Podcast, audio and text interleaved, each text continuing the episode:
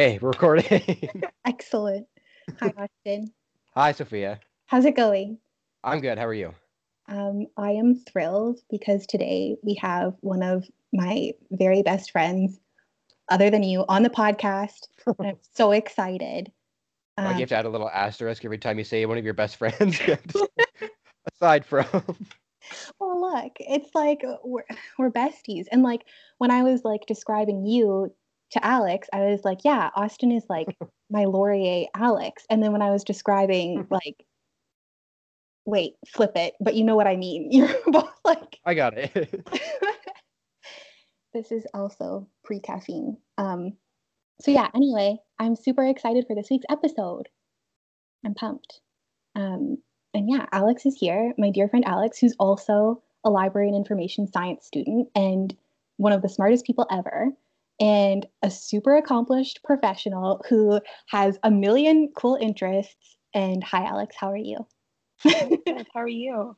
Good. I'm excited. Me too. So we've been kind of hinting at our topic for this week for a couple of weeks now. I, I feel think we probably gave it away once or twice, but I think we flat out said it on the last episode. I remember being, being like, wow, you just gave up on that, didn't you?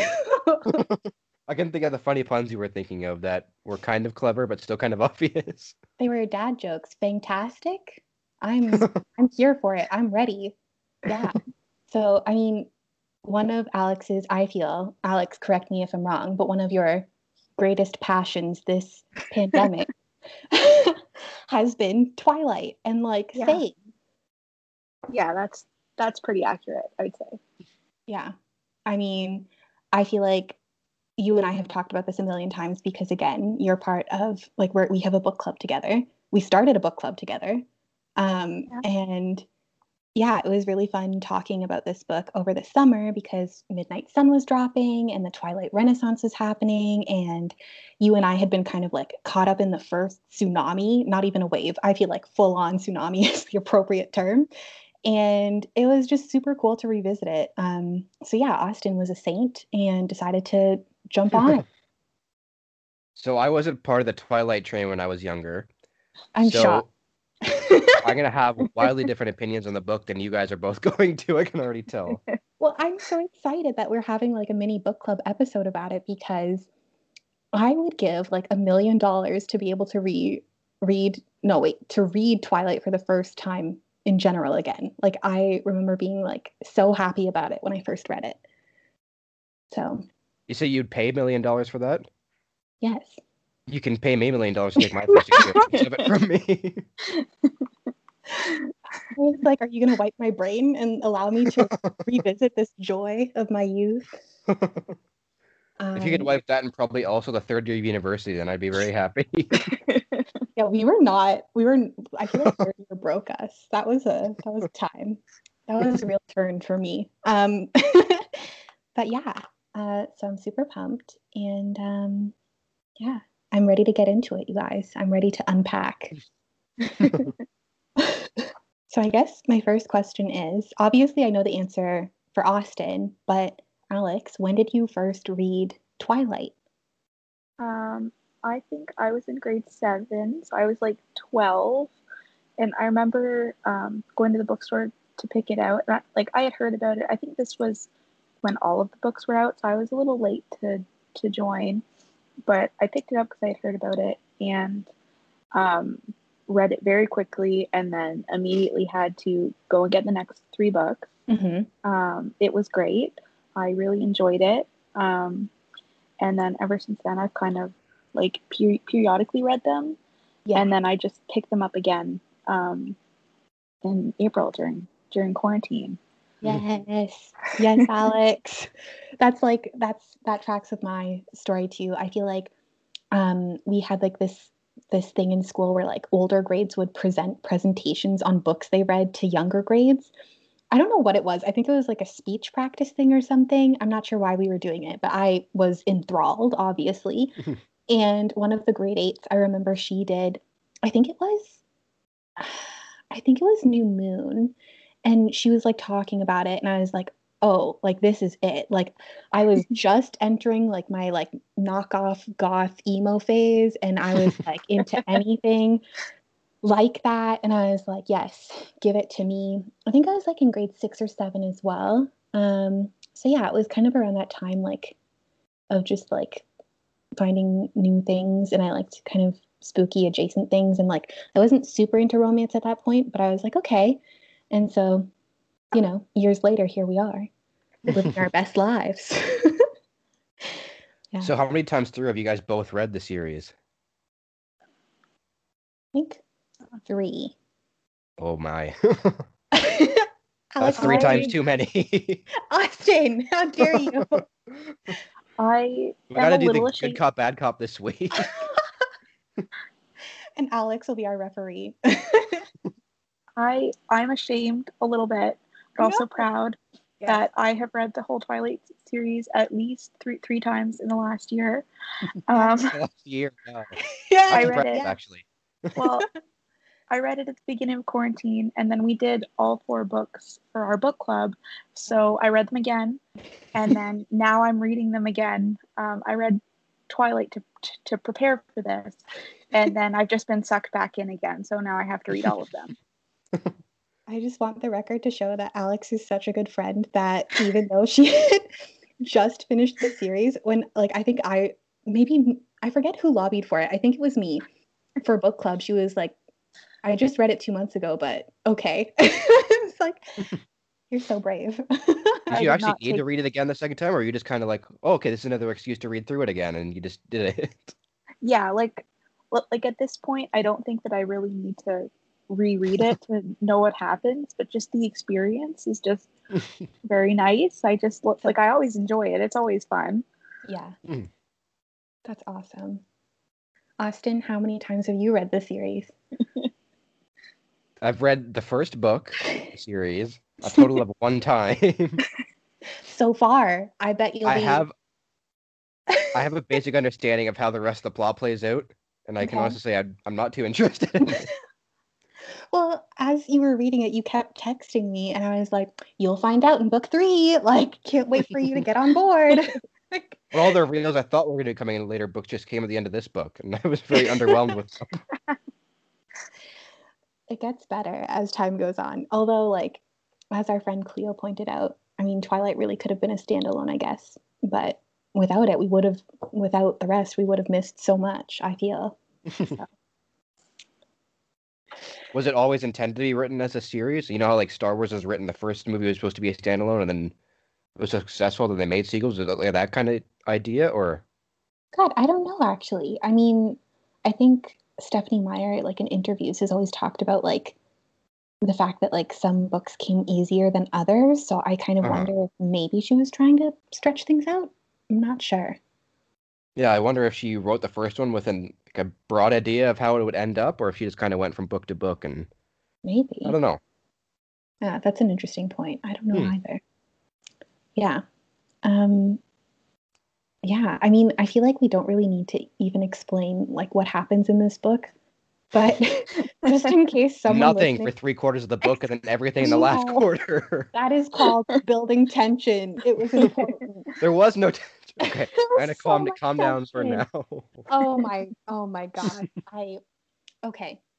This brings me to like a vague kind of, well, I, like we're going to dive right in here, but essentially, if you somehow escaped this phenomenon for the past, like what, 10 years, Al? More if you count the book. yeah like 15 i think Yeah, like I, I see, I'd say like a solid two decades that we've been kind of exposed. but um yeah love love young love. I mean i feel like i'm doing a history presentation and i only read like the first chapter but um yeah bella swan moves to forks teen kind of awkward doesn't really fit in with anyone as so many of us feel in our youth i feel. Um and then uh moves to forks. There's edward cullen the cullen family vampires we don't know it. Then Jacob, werewolf. Um, I'm totally butchering this, so anyone feel free to jump in. Whoa, But- whoa, whoa! Jacob's a werewolf. Spoilers. Look, here we Actually, are. there's one point I wanted to bring up that I texted you about. What? So, Taylor Lautner's supposed to be 15 in the first movie. yeah, Is Yeah. that is that the the general idea?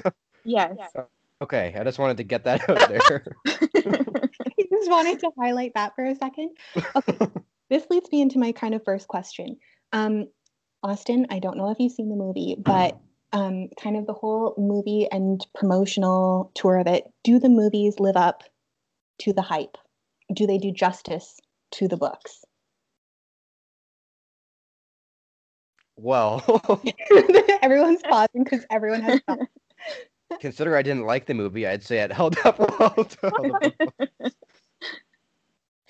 Alex, counterpoint. Um, I I agree. Um, I'm not a huge fan of the movies. Um, I feel like they um, like I feel like Bella is very one dimensional in the movie. Like I feel like um, like in the book sh- she's like pretty stubborn and she like um, is like pretty smart and like yeah like um, the romance is kind of the main focal point, but I don't think that that's like all she is. Um, and I feel like the movies don't do a great job of that. I also feel like they just changed certain parts. Um, like at no point in the book do they jump out a window and Edward calls her spider monkey. Like that that doesn't happen. Um, I think the only part of the movie that I really like is the casting for Charlie. Um, there's a scene where she's about to introduce him to Edward and he like his gun and it is the funniest thing and that's like the only thing that I really like in Twilight, like the movies. Agreed. Um, Charlie's casting does bring the whole thing home. It's I'm fantastic. gonna, I'm gonna say both. I agree. I well, one, it holds a special place in my heart for the fact that I was like in a tween phase when I first saw it. So I was like, yeah, one of my like favorite books is a movie. That's cool. So that the soundtrack's phenomenal. Still yeah. have yeah, I still Yeah. have the Eclipse soundtrack on my phone to this day. Um, so great. And then on the flip side, I agree that I feel like the movie kind of cheapens like what the characters are in the fact that like they can't be multidimensional this way because we just don't have time to unpack like character development in an in an organic way. I feel like so they just like kind of put the simplified versions up and i feel like that's why there's a lot of backlash and why people didn't get it because maybe they didn't read it as well and they only saw the movie i don't know austin's like giving me eyes like no that's not it That's interesting because I found the characters very, very flat. I don't know if it's because I haven't read the rest of the series yet, but I found them all very one-dimensional in the first book so far. Wow. I like I can see why that would be, but also at the same point, like at that point, like I feel like I had been reading again as like a 12 year old. It was like every book was like, here's this person with superpowers. Here's this person who's like really good at this thing. Here, and then I was like, someone plain and boring? Yes, understood. Check. like not in a bad way, just in a way that's like, okay. Like it's nice to have like rep- like at times I feel like I'm just reading besides all the supernatural stuff, just reading about like a normal person living their life and like just thinking about things. What I didn't like was how Bella didn't have any other ambitions or goals or like character development other than just trying to be with Edward for the entire book. I think like her thing was like she didn't know what she wanted to do and she didn't feel like exceptional in any way. And like that I, I feel like I can kind of get behind because there's definitely been like phases in my life where I've been like, what am I good at? Like, what do I do? Like, yeah, I can be good at something, but I've never been like exceptional at something. And especially Then like, that makes it seem like her entire personality is just based around what she can be to this person, yeah, which isn't I- like any agency of her own. I thought. No, I could see that too. I think that like that is an element of it, but I'm also like it, it, it's like when you're young and you're like defining yourself like by relationships around you, like when you're like with like a different friend group or like you're like, yeah, I'm on like the volleyball team. I was never on the volleyball team. That's a terrible example, but like I'm in art club. Like this is who I am. This is who I hang out with. This is what I do. And like other than reading, um I don't know if Bella really ever had that because we can talk about this too, but like she is like a child of like teen parents and like parents who like seem to be kind of like grappling with their own stuff so she feels like she has to step up a lot especially when it comes to renee so i'm like i can kind of see like not having time to develop a lot when you're just kind of like justifying yourself with like other people's needs and that's what you're used to i don't know Yeah.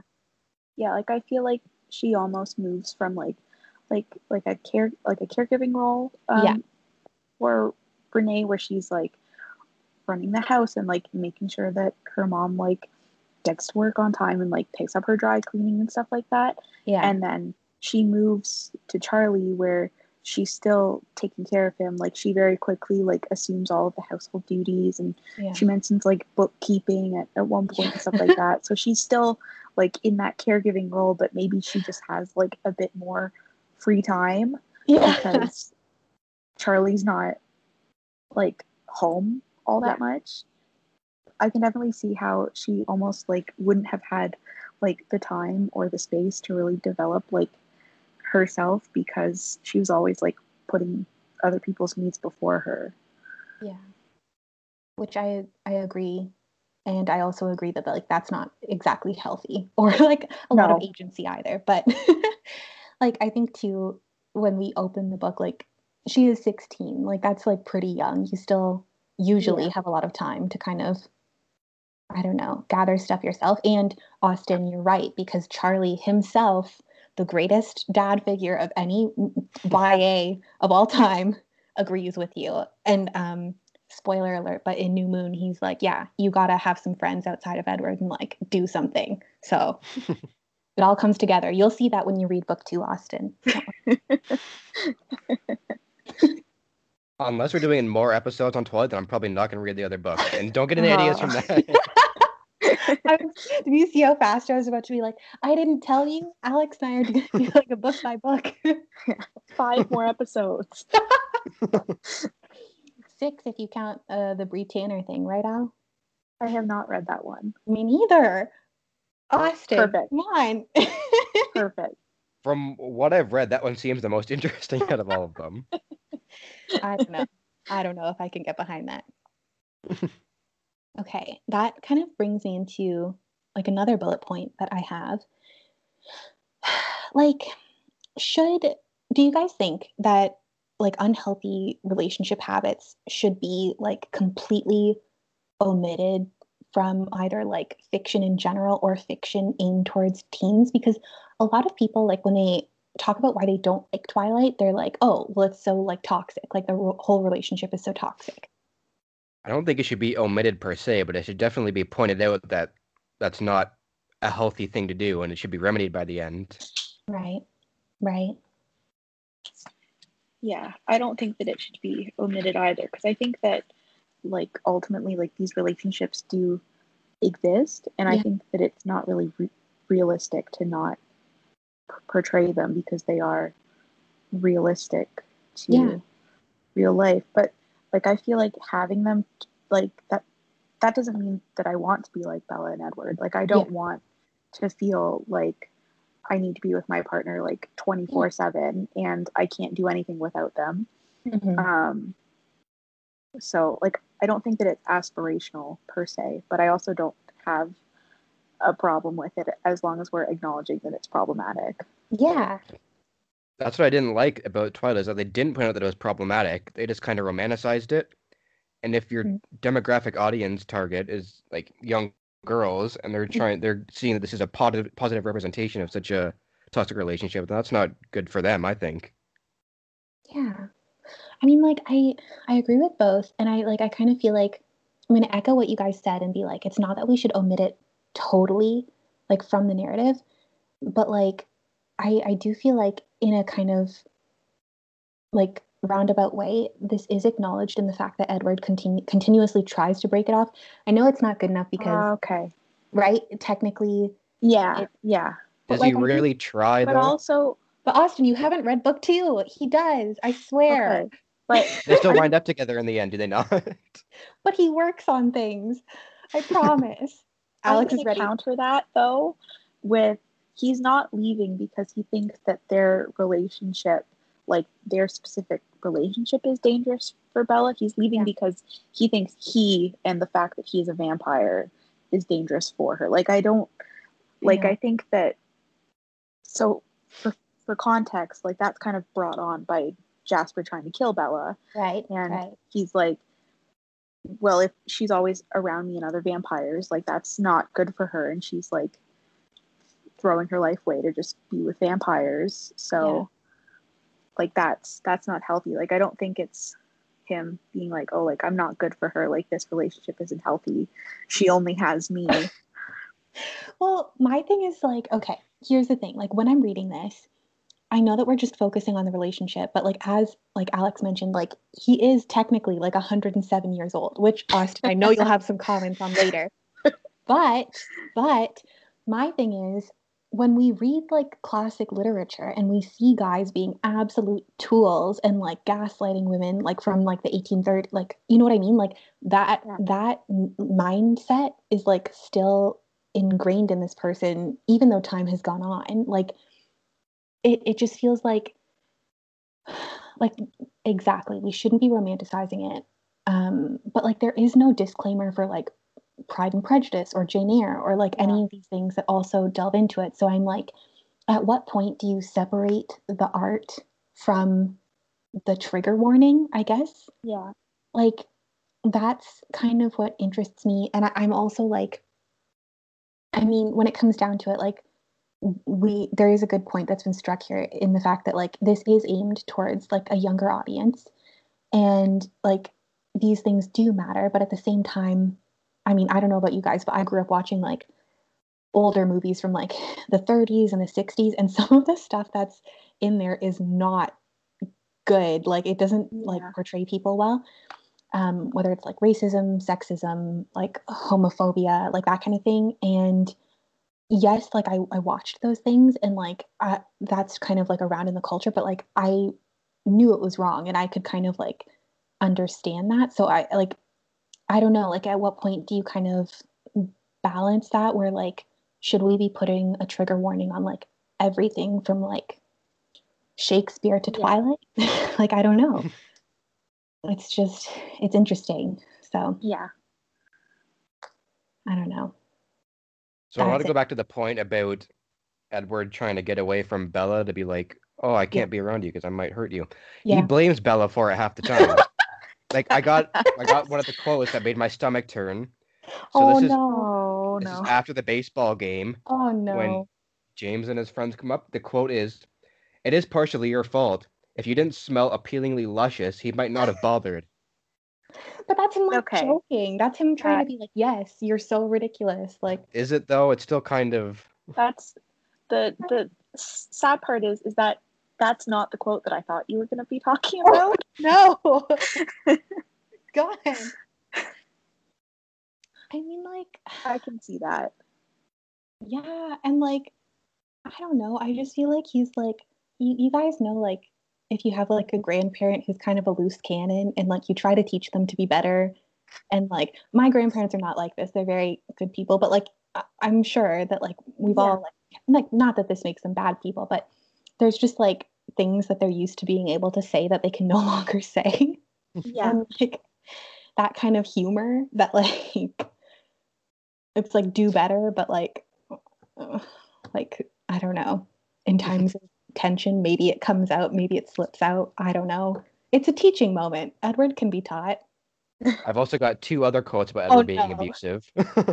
oh austin so, the one was at the end when she wakes up in the hospital, and her friend calls her about the prom. yes And Edward tells her friend, to be perfectly honest, she'll be unavailable every night as far as anyone besides myself is concerned. that's good though So Oh, tyler that's was some serious serious possessiveness. But bella didn't like tyler. Bella wanted to be away from tyler. That's like a good thing right? Even so, if if like somebody asked what Kate was doing, and said she's not going with you or anybody else for the rest of her life, that's not a good thing.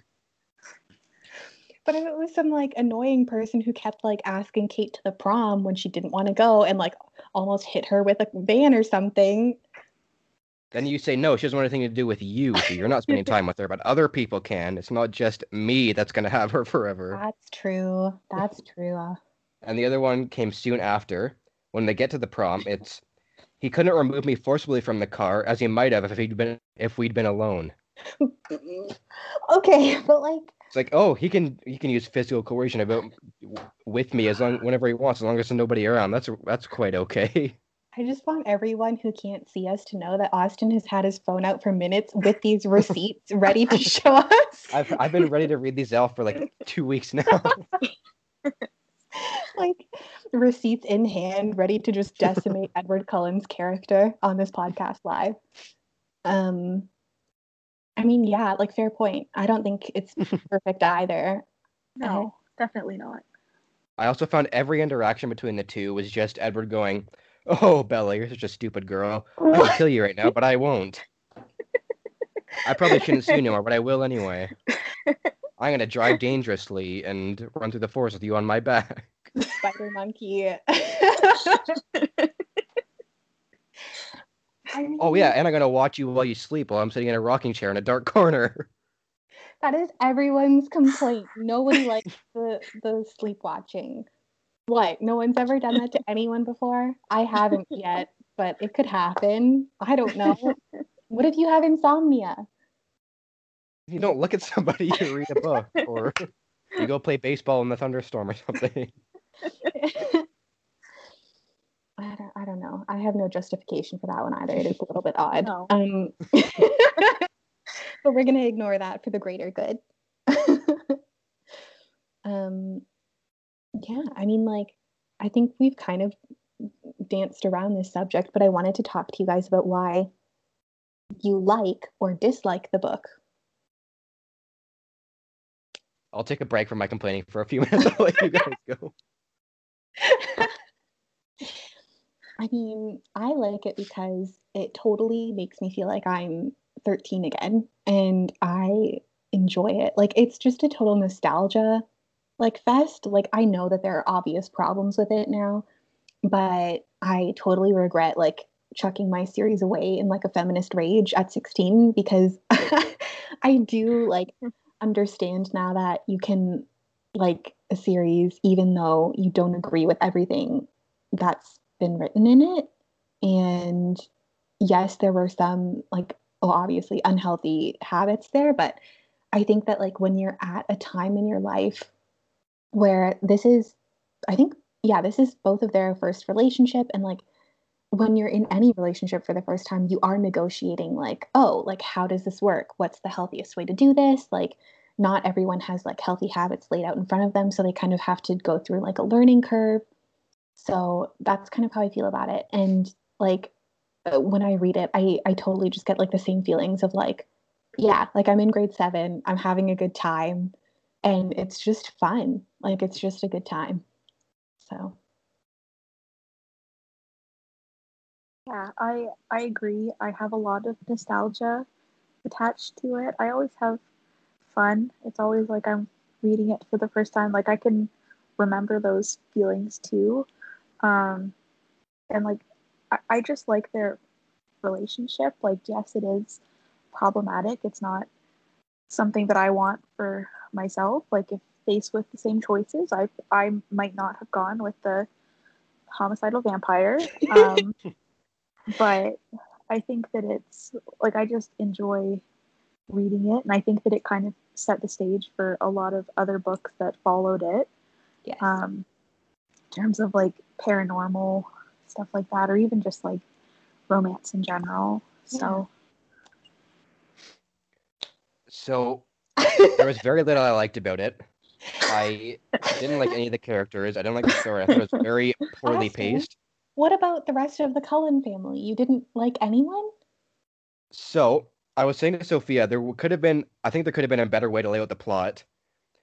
And I think if they had introduced James and his group at the beginning and had a parallel storyline of them doing bad vampire things along alongside Edward doing his thing with Bella, that would have put some weight behind how dangerous Edward could have been and how like hard of a situation it is. Yeah. Instead of just three quarters of will they, won't they, a fifth of James and his people, and that's over like that, and then it's the prom. But I think if they could have built that up a lot more, when you read you book would've- three, when you read book three, you'll get I shouldn't that. have to read the other ones to make the first one justifiable though. Can I tell a quick story about um, the Twilight movies? Um, this reminds me of the time that we, my stepmom and I, tricked my dad into thinking that um, would be like majority fight scenes, and so we we get into the theater, and like my dad is like the only guy in like this whole theater, like full of women, and we get there and. There's like a scene where like Edward is like talking to Bella and he's being like all brooding and whatever. And my dad at like full on volume is like, Are you kidding me? and we got so many dirty looks from everyone around us. It was so funny. Um, I can't do it justice, but it was one of the best moments of my life. And to this day, he will not like let go of the fact that we conned him into what he thought would be like a battle between like two things and was not. Sorry, that's my story. I feel like your dad and I will get along on this topic. Yeah, I think yeah, I also so. think if they had done a parallel story between James and the Cullens, then that would have made the payoff of who Alice is a lot better too. Um, So I felt that this kind of came out of nowhere. Like Mm, it's Yeah. they talk about how she doesn't remember who she is, and that's really it. And then this random vampire was the same one that she met however long ago, and that's just whatever. Like if they had hinted at that with James's storyline throughout the book instead of just dropping it right at the end, I think that would have been a lot more effective. I I agree with that because I I did not pick up on the fact that he mentions Alice until like a couple reads in. Um like I I didn't notice that, so I feel like there could have been that. I also feel like she doesn't do the best job of giving us backstory. mhm. Um like we do hear the backstories of more of the Cullens as the books go on, but there's not um, a lot of backstory for like Emmett or Esme. So I feel like that definitely could have been executed better. I agree. I also didn't like how when James had Bella in the ballet studio, how he just dumped like the superhero evil plan thing on her. I'm gonna Yeah. film this and show it to Edward, and then we're gonna fight. And I, that was very, very bad exposition. I think. I agree. And like one of the best things that we talked about in our other book club about this was like we feel like Stephenie Meyer could have like made millions of more dollars if she had just released standalone novels of like the Cullens individual backstories because they are so interesting compared to like Yes. like honestly like I would be I'm, I'm sure she's already super super wealthy from this series but like Oh, yeah. untapped potential like Yeah, I didn't Come really on. like how they did that too. How they explained the backstory. It's just Edward Yeah. narrating them. I know. I like I I really really like the backstories that we did get, but I would definitely read like a whole book because they're all from different time periods, which is really cool. And I, yeah, I would read a different book for each of them to be honest. And Yeah, that no- would be. That would, I would find that interesting. right? Yeah. Um and also Austin, I think you're the only person on the planet I've ever heard say, I wish there was more James content.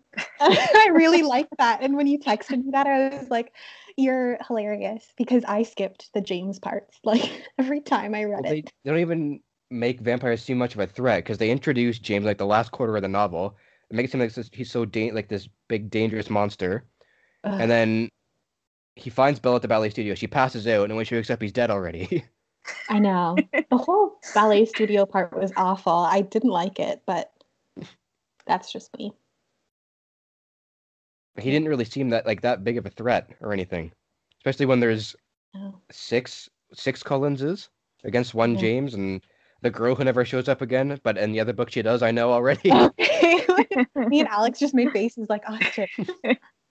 I know she gets recast in the movies partway through. Oh, yeah. She does. Yeah. And the other, what's the other guy's name? Laurent. Yeah. Yes. He just kind of shows up with James and the Victoria, Victoria. Yeah. and he's like, "Oh yeah, James is nut nuts. Peace out." I I'm know. guessing he shows up again too, but He does. he doesn't Yeah. get any development in this. There's no ex- explanation why he's there. No. He's just kind of there. He's like that one friend that like accompanies a couple everywhere. Like you know, like it's like their adopted like friend, and like you just see this couple all the time. eh, Like me to Kate and Austin. Like they just like kind of tag to bring me along. I don't know. See, if they had developed the story throughout the entire thing, that would have came off a lot clearer. I, you're right. I have not. got an understanding of the dynamics of that group and why he was so quick to leave. So the moral of this podcast is that Austin needs more backstory for villains. He prefers the villains to the protagonists in this series. Also, I feel James would be a lot more, lot, a lot, even more less intimidating if he sparkled too. Yeah, I don't know. I feel like like I thought it was just me because usually when it comes to like like anything where, where when like the story gets to the fight scene, I'm like, all right, I'm out. Like like you know that, like that SpongeBob meme of like, all right, I'm gonna head out. Like that's me Here's Here's a scene. segment where Sophia verbally illustrates a meme. I'm sure I've developed my skill set of um, describing memes on the internet. Um, no, but I I just like tune them out in general. Pretty much, I'm like, okay, someone stabbed something. So and so's mad at. Like, I, it just doesn't matter to me that much. So like, mm-hmm. I thought it was just me, but now I realize that this is not developed to its full potential. So I see. Well, I, I think too, if you spend the entire book building up what vampires are capable of, then you have to have Deliver. some description, yeah, I see. of what they can do to each other. I mean, yeah, like in later books, like I feel like there's more stuff, right, Alex? Like, I don't know. Yeah, like like there's like a pretty big massacre in Yeah. Eclipse. Yeah. Um, Like so and so gets decapitated and so and so is like you know set on don't- fire. yeah. See i can't even remember that. I'm just like decapitation or whatever. I don't know. Um I've also seen how the end of the last Twilight movie, yes. I know there's a, a big fight scene between the Cullens and that Italian, yeah. Volturi. and it ends up the whole thing is just like a vision.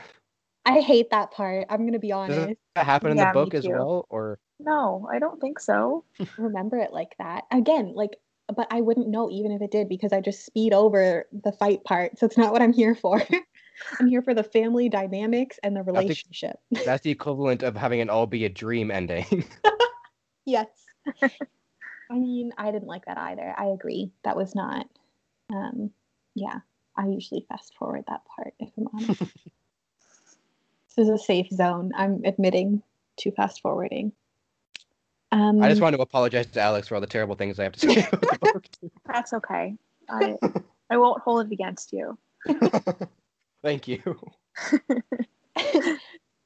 this is a podcast where three very polite people disagree about something. I'm dead. Um, my next thing I really wanted to talk about, which is leading to another question that I'm very excited to hear your takes on. But first, the Twilight Renaissance. Do we all know what it is? Yes. I do not. Okay, Alex, educate us. So, um, the Twilight Renaissance is just kind of like the reemergence of the Twilight fandom. Like, I'm sure that they didn't go away. Um, I feel like they were one of the like first big fandoms that like were very vocal and had like an online presence and stuff like that. Yeah. And I think I don't know if it was like quarantine or um, Midnight Sun coming out, but I feel like over the past year, many people have been returning to their Twilight books and watching the movies again and um, like making a lot of online content. Like I see a lot of Twilight TikToks Yes. and things like that. And I gotta say, I mean, Twilight TikToks sound horrible. Austin, they're hilarious. I am here for it. We're gonna send you um, funny ones. You're gonna love it. Those are like my Yeah. two least favorite things in the world at the moment. a lot of creative takes on it um, Uh-huh. that I'm that I'm here for. Same. Um, but yeah, I'm I'm 100% here for it. Like I feel like this past year has been pretty hard with the pandemic and just like rediscovering the joy the joy of Twilight, you know, like reindulging in that nostalgia has just been great for me. So Same. we support it. We support it. Heck yeah, Al. I agree. I feel like all the stars aligned and they brought Midnight Sun and Twilight back into my life. and I was like, um, I'm not gonna lie to you guys, like at the beginning of this pandemic, like I was staying up like for like 16 hours and like waking up at three in the afternoon and like things were pretty bleak for a while. And I returned to my old comforts of like tweendom. The last time I remember feeling like this bleak about life. And Twilight was like there, and I was like, hey, buddy, I'm home. and it was waiting right there for me. Um, I agree. I think that like they were one of the biggest fandoms online at that time. And like again, going back to um my my sordid past in fan fiction, um, I remember Ooh, I'm excited for this. was Twilight the was Twilight the fan fiction you wrote? Austin, I wrote six Yes or no? fan fictions. I wrote six fan fictions of very We're all six Twilight fan fictions. no, not all six. I love how you treat this essentially as like the Robin Sparkles tapes, like the music videos that are like unearthed at some point and like brought This is out the to most excited. I've been all week is to hear about your fan fiction stuff. Um, yes, so that was one of the series that really like got me online because the community was huge, and like the fan fiction, way better than the series, a hundred percent. I will stand behind that any day of the week, and like. I think that kind of like was what drew me back to. Like as soon as I finished the series, I reread all my favorite fan fictions from Twilight, which I had saved as like a grade seven, and like 40% of them held up. And it was great. So I was like, yeah, the Renaissance is real. It's wonderful. I'm happy that she finally re no, I guess not re-released, but I'm happy that she finally released Midnight Sun. I think I almost like that better than Twilight. Um, it's good, like it's really good. And I think like reading that, like I don't know, kind of like brought it all home and I was like, yeah, she did it. She's great. okay, this leads me to my next point that I feel will be controversial. Actually, can we just go back? I remember you asked how if I like the family. Yes. I just remember at this point now. That's another thing I texted you about. Yeah. On two different occasions, Bella describes the Cullens sitting at the lunchroom table, and the Cullenses are just sitting there, not saying anything, staring in different directions. Like, what? What's the deal with that? You mean you didn't do that with your friends? You didn't all sit in the calf and just like stare off? That's, that's something Kate and I do now, but oh my god. it just feels like they're trying. That she was trying to describe like an indie album cover or something. I mean, yeah. I mean, I don't know. The the connections in this series are so like odd at times that like because I read them so long ago, I didn't question it because I was like, oh yeah, this is like what like teenagers must be like. But then mm-hmm. like I look back and I'm like, why did she make such a de- big deal out of like the Volvo? Like what, what was going on there? Like and like it was so important that like like Robert Pattinson was signed on to advertise like with Volvo company. And uh, it's just hilarious to me, like the different like does Stephenie Meyer drive a Volvo? She must. Like she must Maybe have that's her dream car. I'm gonna put my Twilight profits into my new Volvo. they probably gave it to her for free after all that free advertising. Everyone wanted a Volvo because Edward Cullen Was- drove Volvo. Maybe this entire book was just her trying to get a free Volvo. The entire series. That's what this podcast is, is me trying to use this podcast to get Stephenie Meyer to write the backstories of all the Cullens. So I actually heard the the alternate final fight scene of the last movie Ooh. was supposed to be a crash up derby, derby, and the last standing car was Edward's Volvo. Stop. what? I would I would have liked that more than the fight scene they included, probably. okay, sorry, you're gonna ask another question. That was a, a whole I other. really, I don't know if I'll be able to come back from that. Alex is still laughing. um, okay, we were talking about the Renaissance of Twilight, and I have an opinion, and it is that I think that Twilight will be a classic of the 2000s. Austin's already making a face. I agree. I agree that it will be. I just don't agree that it should be. okay. Personally, okay. I hear you. Um, I I think it will be, and I I'm surprised. Well, I guess I'm not surprised because the series itself references classic literature a lot. Um, And like you can see that when like Bella's obsessed with Wuthering Heights, like Jane Austen, like all this other stuff. And there's like a lot of allusions to the fact that like Edward is from the early 1900s. And like even like during the wedding ceremony, like she's picking things that like would have been around in his time to kind of like honor that and blah blah blah. So there's lots of like kind of like allusions where it's I feel like it's trying to highlight the fact that this is like a story that kind of like it doesn't it doesn't age well per se, but I do think that it's kind of like timeless in its own way. Like people have been obsessed with vampires since like Dracula and Carmilla, which came out like oh, like late 1800s, early 1900s, and it's just kind of like so consumed. Like it, it was such a big part of like pop culture. And i think that like people had the same reactions to like wuthering heights like pride and prejudice like all this stuff that was circulated mainly towards women but not just women but it was kind of just seen as like trashy literature of its day and now it's highlighted as like one of the classics of its time that kind of represents like a period that people lived through so that's my argument am i crazy No, I don't think so. Because I think that it like it it was kind of a like a defining book. Like is it the great American novel? No. Does it have its problems? Yes, definitely, like a lot of them. But like I feel like it was just a very big like book that turned into this like big movement yeah and um like i think that that in itself and like the the lasting impact that it's had and like the fact that the author can release like um not a spin-off but kind of like a prequel sequel kind of book 15 years later and have it you know be a best seller like automatically Yeah. shows that it has staying power Agreed.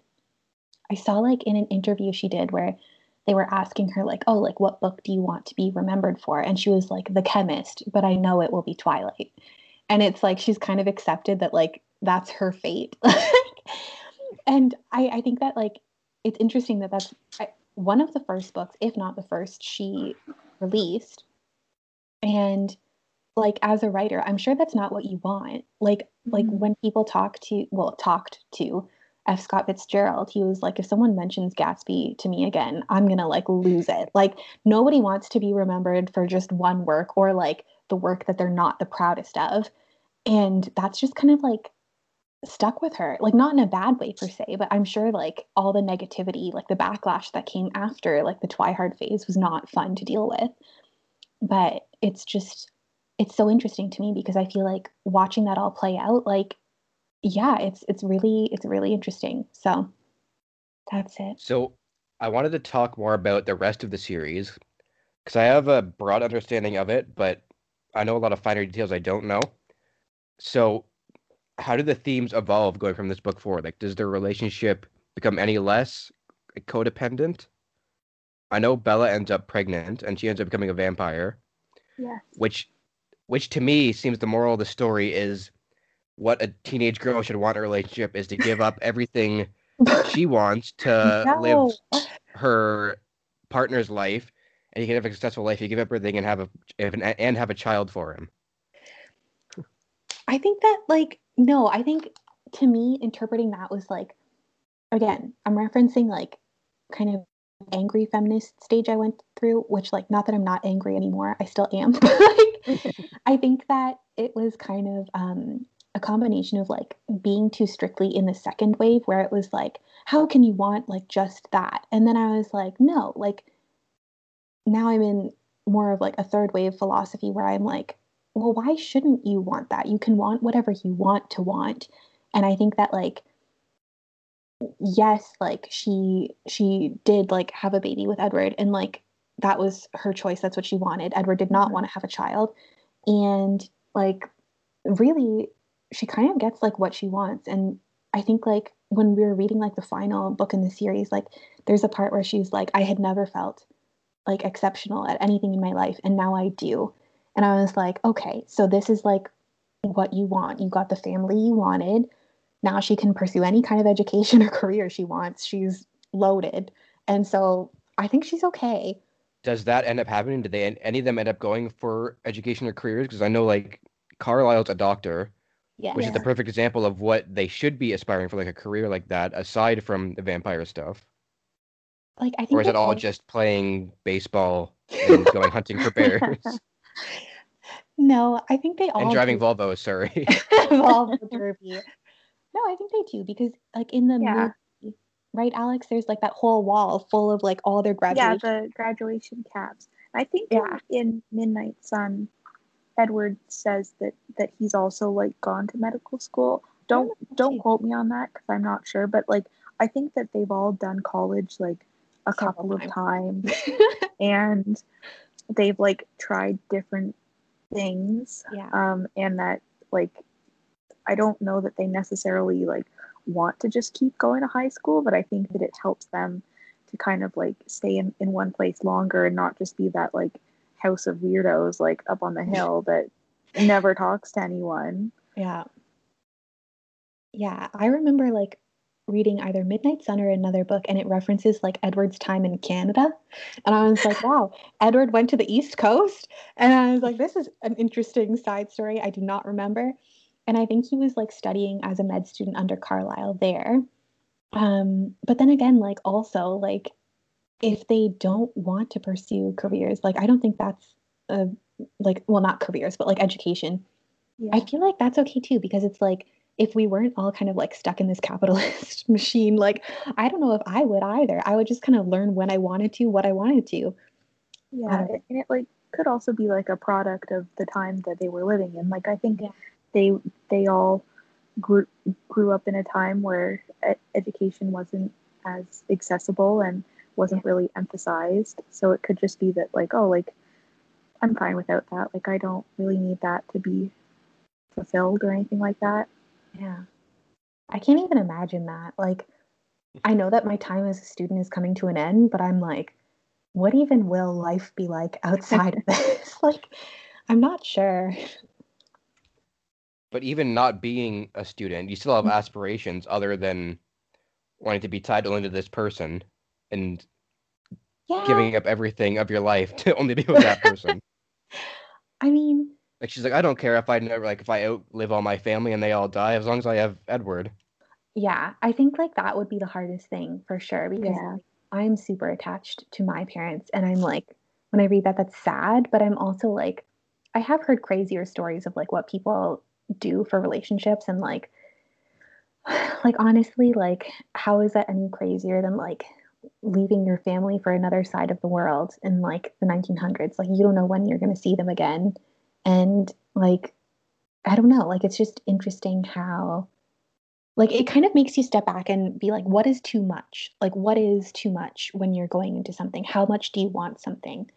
And no it's not good to like give up like all these like friendships or like family relationships and stuff but like also like bella only knew these friends for like a year and they don't even like seem to ask her about like real stuff that's going on in her life. So so i don't think it's too too much of a loss if that makes sense. That sounds terrible but you know what i mean. I it's the thing that got me was that she's like Edward's like if you become a vampire, then you'll outlive both of your parents, or obviously mm-hmm. would do that like that would likely happen anyway, but yeah you'd watch your parents grow old and die and you'd stay the same and you'd live hundreds of years after they've gone already. Yeah. Yeah, I mean like that is awful, but at the same time it's like in my mind I was like, well, you'd be with them until like their life is over. So like I mean, this happens in later books, but like Charlie finds out that she's not aging or like something's up. So yeah as long as they kind of like make peace with that, I don't know. I don't know. Don't worry, I Austin, I would let I would never leave this friendship for a vampire. and you, Alex, I would never choose a I- vampire. Have I ever seen Henry in daylight? Yeah, only with like protective gear, like a bee suit, so you can't. I be- think every occasion we've seen it was at nighttime. That's, that's a little fishy. Actually, I think that is genuinely true. I don't think we've ever hung out in the daytime. um, yeah, I don't know. I don't know. It's definitely not without its problems, that's for sure. But I can't deny the the tween nostalgia that comes out from it. Alex, you wanted to bring up the alternate version. Yeah. That's the Yeah. gender bent version of Twilight and why that didn't work. I'm curious to hear about that. Um, so I started reading Life and Death, which Stephenie Meyer released a couple years ago for the 10th anniversary of Twilight, and it's a gender bent version. So Bella is Bo and Edward is Edith, and basically everyone, um, except for her parents, um, is gender bent. And um, I started reading it after Sophia and I had talked about it, and I had to stop because it was so terrible.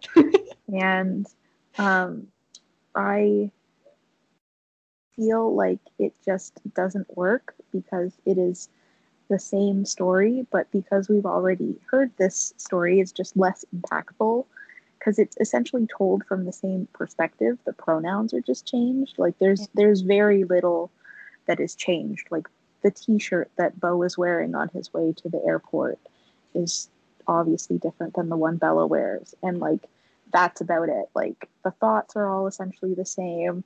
The descriptions of, of people are virtually the same. And I just feel like it falls flat. Whereas with Midnight Sun, which is also a retelling of Twilight, but from Edward's perspective, I feel like that works because like we don't follow Edward um, the entire time during Twilight, and like we don't hear his perspective like um, during Twilight or like at all through the series. Yeah. And I felt like that worked. It was more interesting, and there was a lot that we missed by like only following Bella. Yeah. Um, so it like added to it because you're like, oh, like while Bella's doing this, like Edward is like in a car chase, um, and things like that. Like it's like I thought it was really interesting. Me too. I think I preferred Midnight Sun, to be honest. Um, Does really that make does that make Edward any less like possessive or clingy about Bella? Um, Does it explain why he stares at her from a rocking chair in the dark? I don't. That's the only thing. I care about. oh my god. I like I it- Sorry. No, you go. My point about if they had introduced James earlier, Mhm. and if James had been a threat the entire time, then that would have justified Edward watching Bella because that would be her him keeping her safe if there's a threat in the vicinity. Yes. You know what I was just thinking? Um, you know how there's like Team Edward and Team Jacob? Like I feel like Austin is Team James. Not even though, because James wasn't a good character. I'm just saying that they could have made him a good, like they could have made him a more impactful character. I'm gonna make you a Team James shirt. It's too late. You've already signed on. You're his fan. You're his only fan in the whole Twilight fandom. Um, From what I've seen, all the pictures of James online are him with the shirt off too. I'm not sure Yeah. why that is. I don't like know. he's the one- he's the blonde one with the like the ponytail, right, or something. Yes. yes. Yeah, I don't know. I um I found Midnight Sun more like I- like Alex said, like there was more description, which I liked. There was stuff that we didn't know before, which I feel like really added to his character. And like not like not that I like have any hard feelings towards Bella, but like it's not always the most interesting to hear about her because again, she's kind of just going about her life. But like Edward's actually doing crazy stuff because he's like old technically and like doing all these things. So that was really interesting. And like my favorite part, like spoiler alert, um, for everyone who hasn't read Midnight Sun, maybe give it a pause or a fast forward. But the part where like he compares it to like Persephone and Hades, I loved. Like I really, really, really, really liked it. And I thought that was really beautiful. And that's like, I guess why there's like a pomegranate on the cover, I think. Because Oh, okay. yeah, they talk about like the pomegranate seeds and his whole thing is like he enjoys the time he has with her, but he knows that they're going to have to be apart.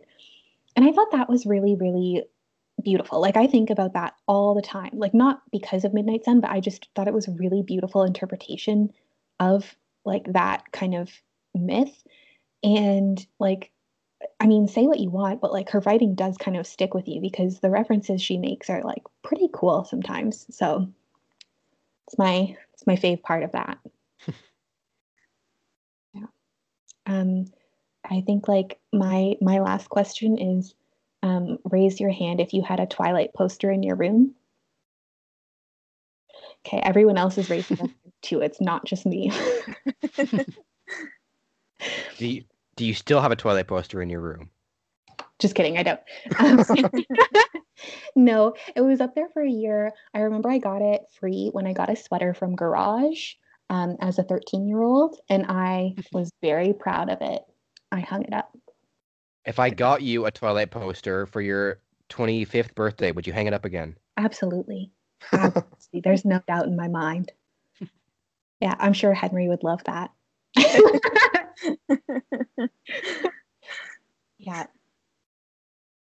Yeah. This was really fun, you guys. yeah. Austin, any closing remarks about your boy James? James didn't stare at Bella from a rocking chair in a dark corner, so he wins best character for me. I hope Let me ask, Kate. Kate sitting in the corner, Okay. dating for five years. If you were to wake up one day and I was staring at you in a dark corner from a rocking chair, what would you do? She would beat me with a cricket bat. Oh my god. A cricket bat. That's so that's so specific. she didn't really say that. she would never. Kate is an angel. She'll be thinking of having a breakdown or something. Oh my god. Oh yeah. and that's what I thought of Twilight. Not a bad review. I mean, I, I don't know what I was expecting, but I think it's still better than what I was expecting. So I not like to beat this book with a with a cricket bat. I wish I didn't give away my copy. I'm sad about it. Oh well, I have Midnight Sun to keep me occupied. oh, Alex, thank you for indulging us and educating us on Twilight. Thanks for having me. It's been great to be on my favorite podcast. Ooh. Honored. Yeah. All right. Well, I wanted, to, even though I didn't like the book, it was really fun to talk about it. it was.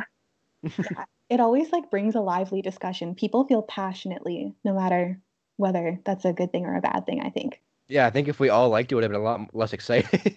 Yeah, that's Yeah. true. That's true. Oh man. Well, this is great. I'll talk to you guys later. See you guys. Thanks for chatting. See ya.